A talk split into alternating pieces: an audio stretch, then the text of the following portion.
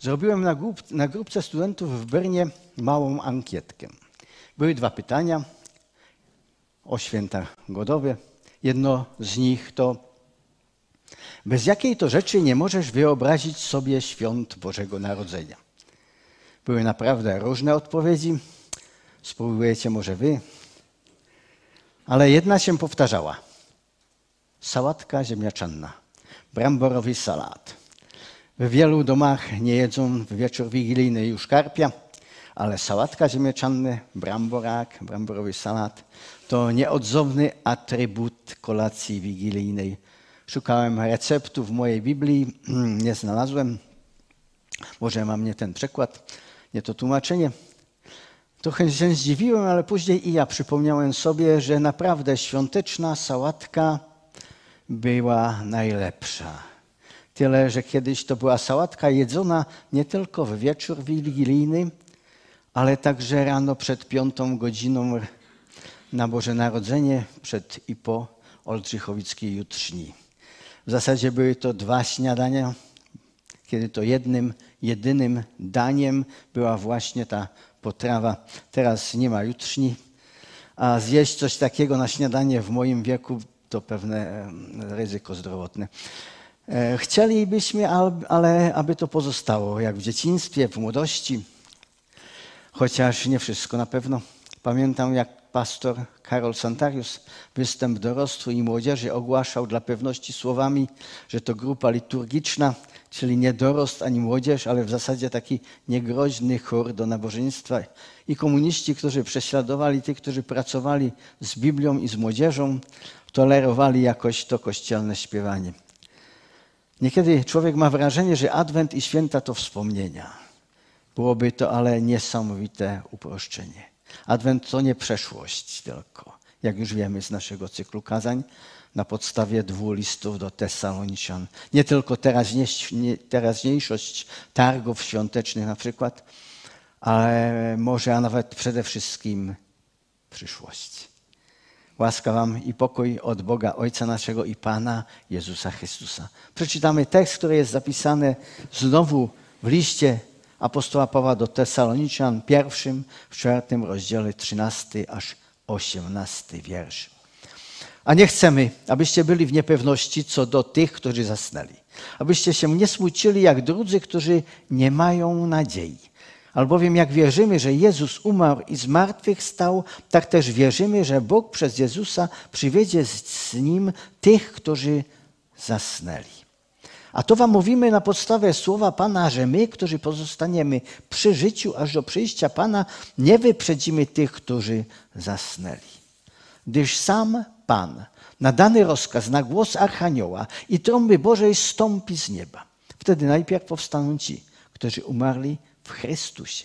Potem my, którzy pozostaniemy przy życiu, razem z nimi porwani będziemy w obłokach w powietrze na spotkanie Pana.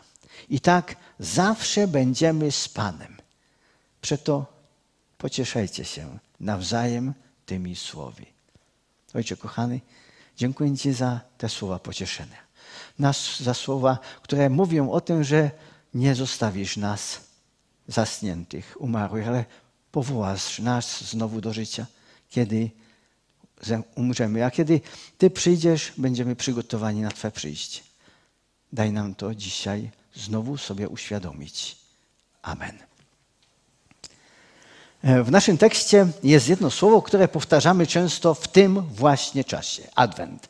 Po łacinie Adventum Domini, przyjście Pańskie. To słowo do tych i o tych, którzy oczekują przyjście Pana. Oczekują tego ostatecznego Adwentu. Adwent tym samym nie jest, jak mówiłem, tylko przeszłością, teraźniejszością, ale jest także, a może przede wszystkim naprawdę naszą przyszłością. No tak, ale jak się na ten ostateczny adwent przygotować? Jak się przygotować do świąt, to mniej więcej wiemy. I na pewno wszystkiego tak i tak naprawdę nie zdążymy. Ale jak przygotować się do czegoś tak nieznanego, o ile o termin chodzi, jakim jest ostateczny adwent na końcu wieków?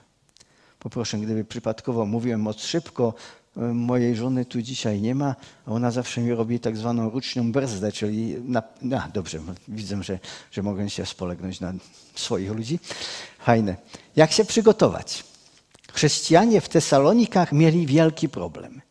Wiedzieli o tym, że nadchodzi Adwent, przyjście Pana Jezusa Chrystusa na ziemię. Ale w międzyczasie ludzie oczekujący tego zdarzenia po prostu umierali. Ale wszyscy oni byli pierwotnie przekonani, że Pan Jezus przyjdzie niebawem, na pewno przed ich doczesną śmiercią.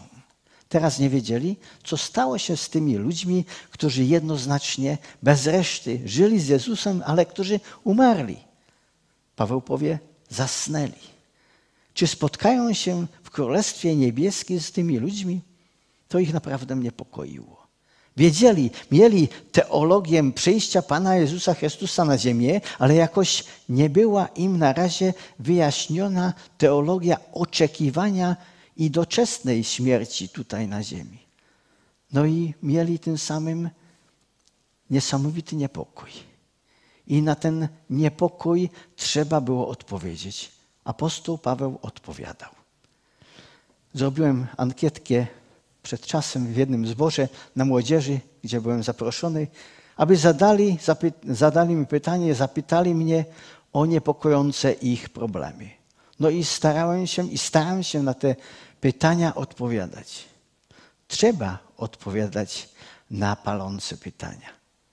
Paweł odpowiada na to, co się dzieje z ludźmi, którzy zasnęli, umarli, nie doczekawszy się powrotu Pana Jezusa Chrystusa na ziemię. A słowo zasnęli pojawia się w tekście aż trzy razy. A dzisiaj go cytowałem przed przypominką także.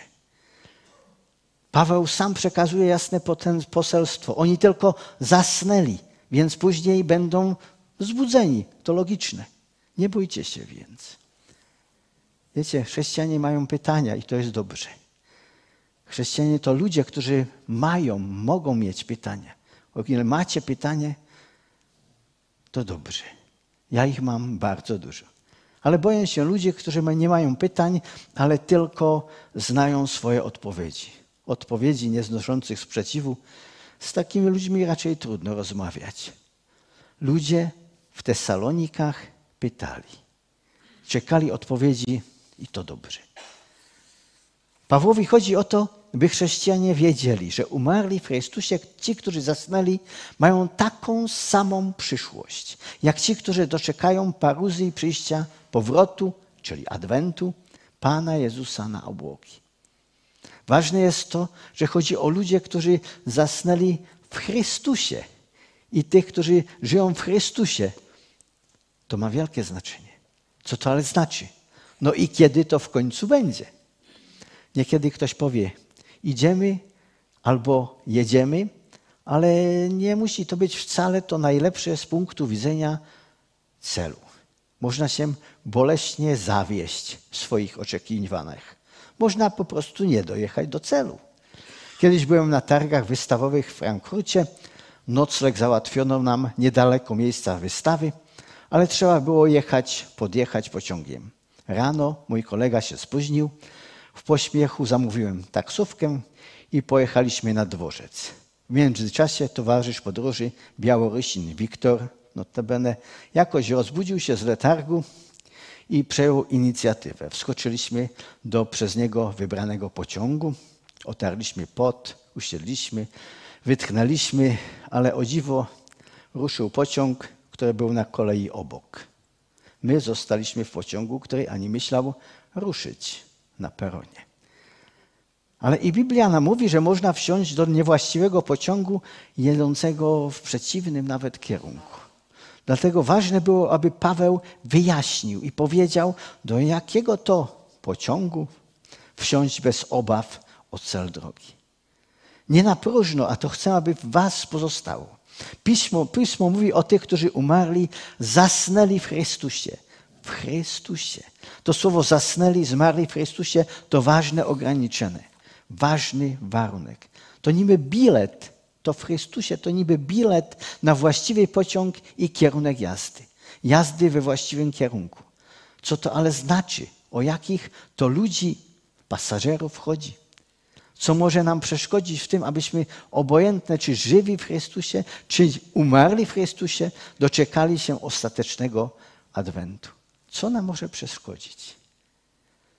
To pierwsze może być to, co już, e, co, co już wspomniałem zaraz na początku przysłowie do dzieci. Poleganie na swoich zasługach, kiedy nie polegamy na Bożej łasce. Kiedy Paweł mówi w Chrystusie, myśli o Bożej łasce, która wybrała nas do zbawienia. Kiedy zaczniemy polegać na sobie, na swojej pobożności, stajemy się nieprzydatni do jazdy w dobrym, właściwym kierunku. W Chrystusie to bilet na właściwy pociąg, we właściwym celu. W Chrystusie to to, że nie polegam na sobie, na swojej pobożności, na swojej dobroci, ale na dobroci i tym, co Pan Jezus Chrystus dla nas zrobił.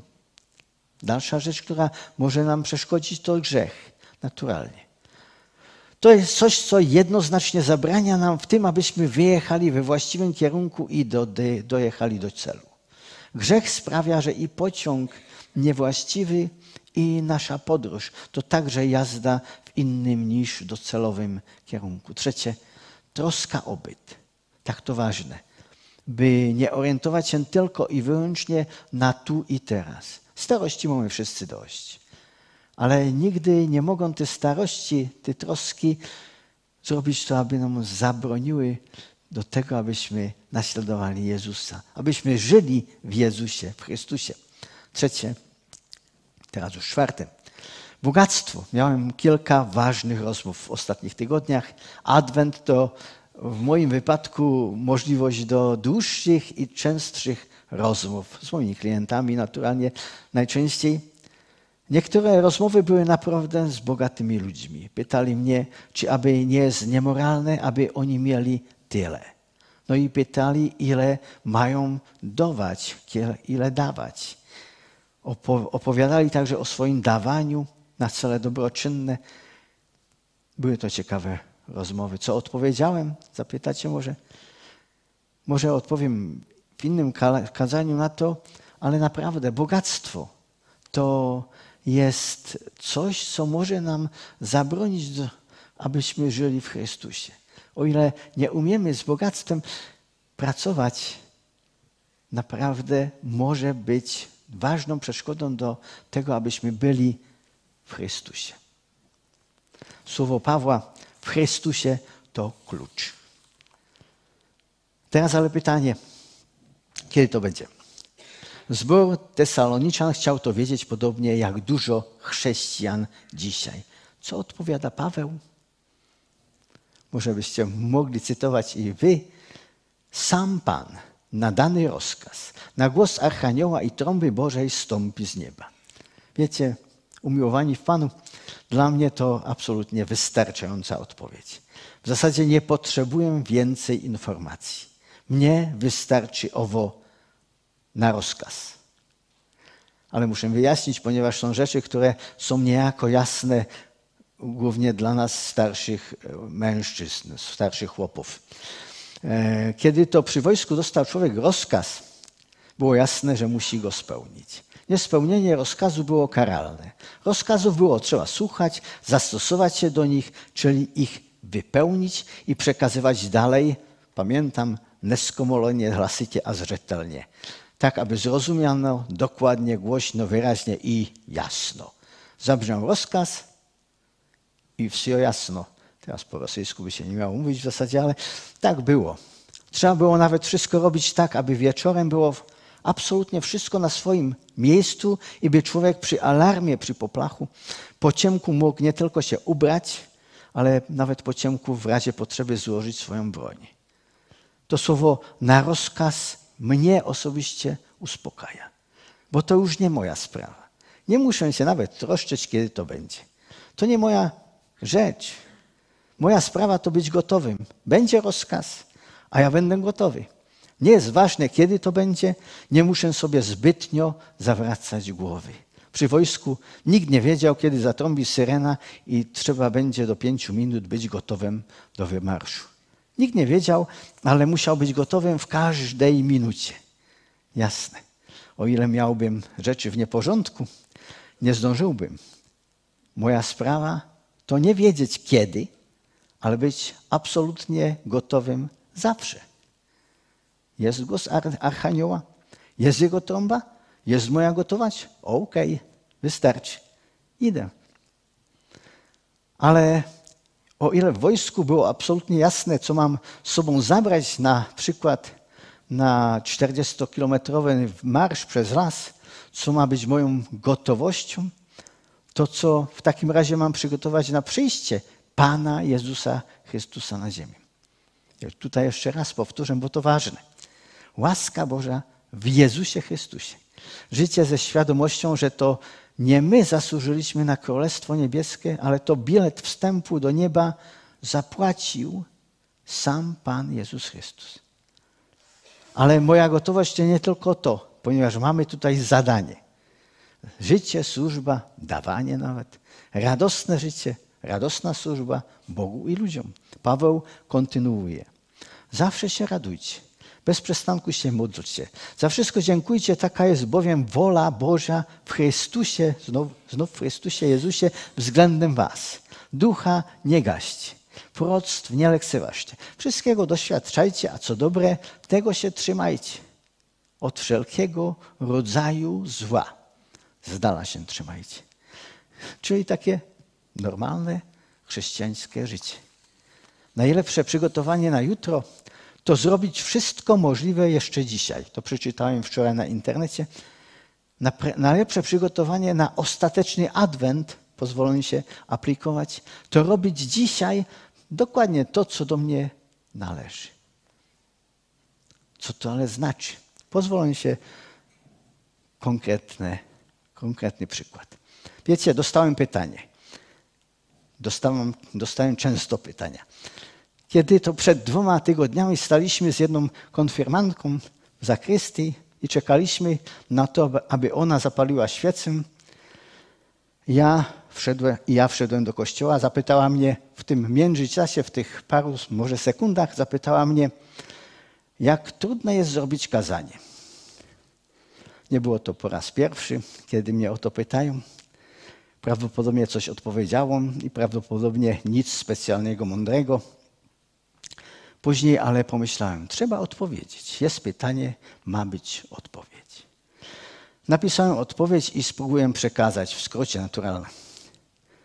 Jest tu pewne podobieństwo do oczekiwania Adwentu i ja to wyjaśnię. Na to pytanie mógłbym odpowiedzieć, niekiedy przygotowanie kazania to sprawa w zasadzie kilku minut. Niekiedy, zawsze tydzień do przodu, Zazwyczaj w niedzielę wieczorem czytam tekst kazalny i zawsze pomyślę jedno. Kaleto, to nie dasz. To nie zrobisz. To za trudne. Myślę potem o tym słowie na swoich przechadzkach modlitewnych, piszę myśli do tematu, studiuję, a potem przychodzi oczekiwany moment. Teraz wiem. Nawet, przyznaję się wam, zasypiałem w pokoju mojego mieszkania w Brnie i nie mogłem zasnąć. Myślałem o tekście, który miałem zrobić. Rozmyślałem o tym tekście biblijnym, o konkretnym temacie wtedy. Wtem zrozumiałem jego przesłanie. Natychmiast stałem i na tabliczkę na drzwiach szafy napisałem fiksem strukturę tekstu. Zasnąłem, rano wstałem w zasadzie do gotowego już wiedziałem, co i w jaki sposób powiedzieć, napisać w tym wypadku.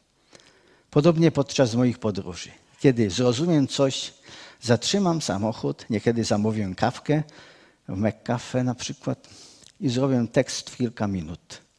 Naturalnie potem te, ten tekst poprawiam w nieskończoność, a w niedzielę rano mam tendencję to wszystko podrzeć i zacząć znowu. Ale po prostu tak jest. Więc odpowiedź na pytanie, jak trudne i czasochłonne jest przygotowanie do, Terezy, do kazania, można spokojnie odpowiedzieć.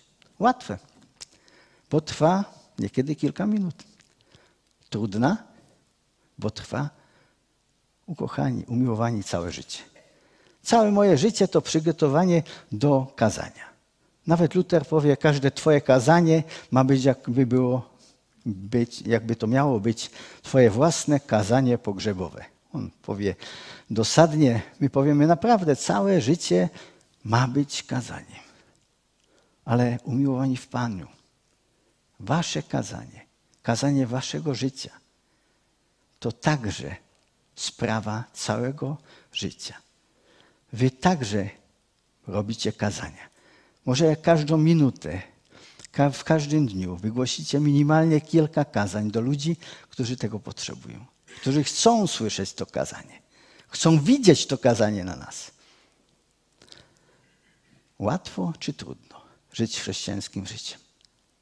Dokładnie tak jak z przyjściem pańskim. Łatwo oczekiwać na przyjście pan, pańskie? No łatwo, bo można tylko oczekiwać na jeden, jedyny moment, na rozkaz i znak trąby Archanioła. Jest rozkaz, więc idziemy. Łatwo? No jasne, że łatwo. Ale i trudno. Bo trzeba być przygotowanym przez całe życie. Żyć w łasce Bożej, w posłuszeństwie, w oczekiwaniu na każdy dzień. Amen.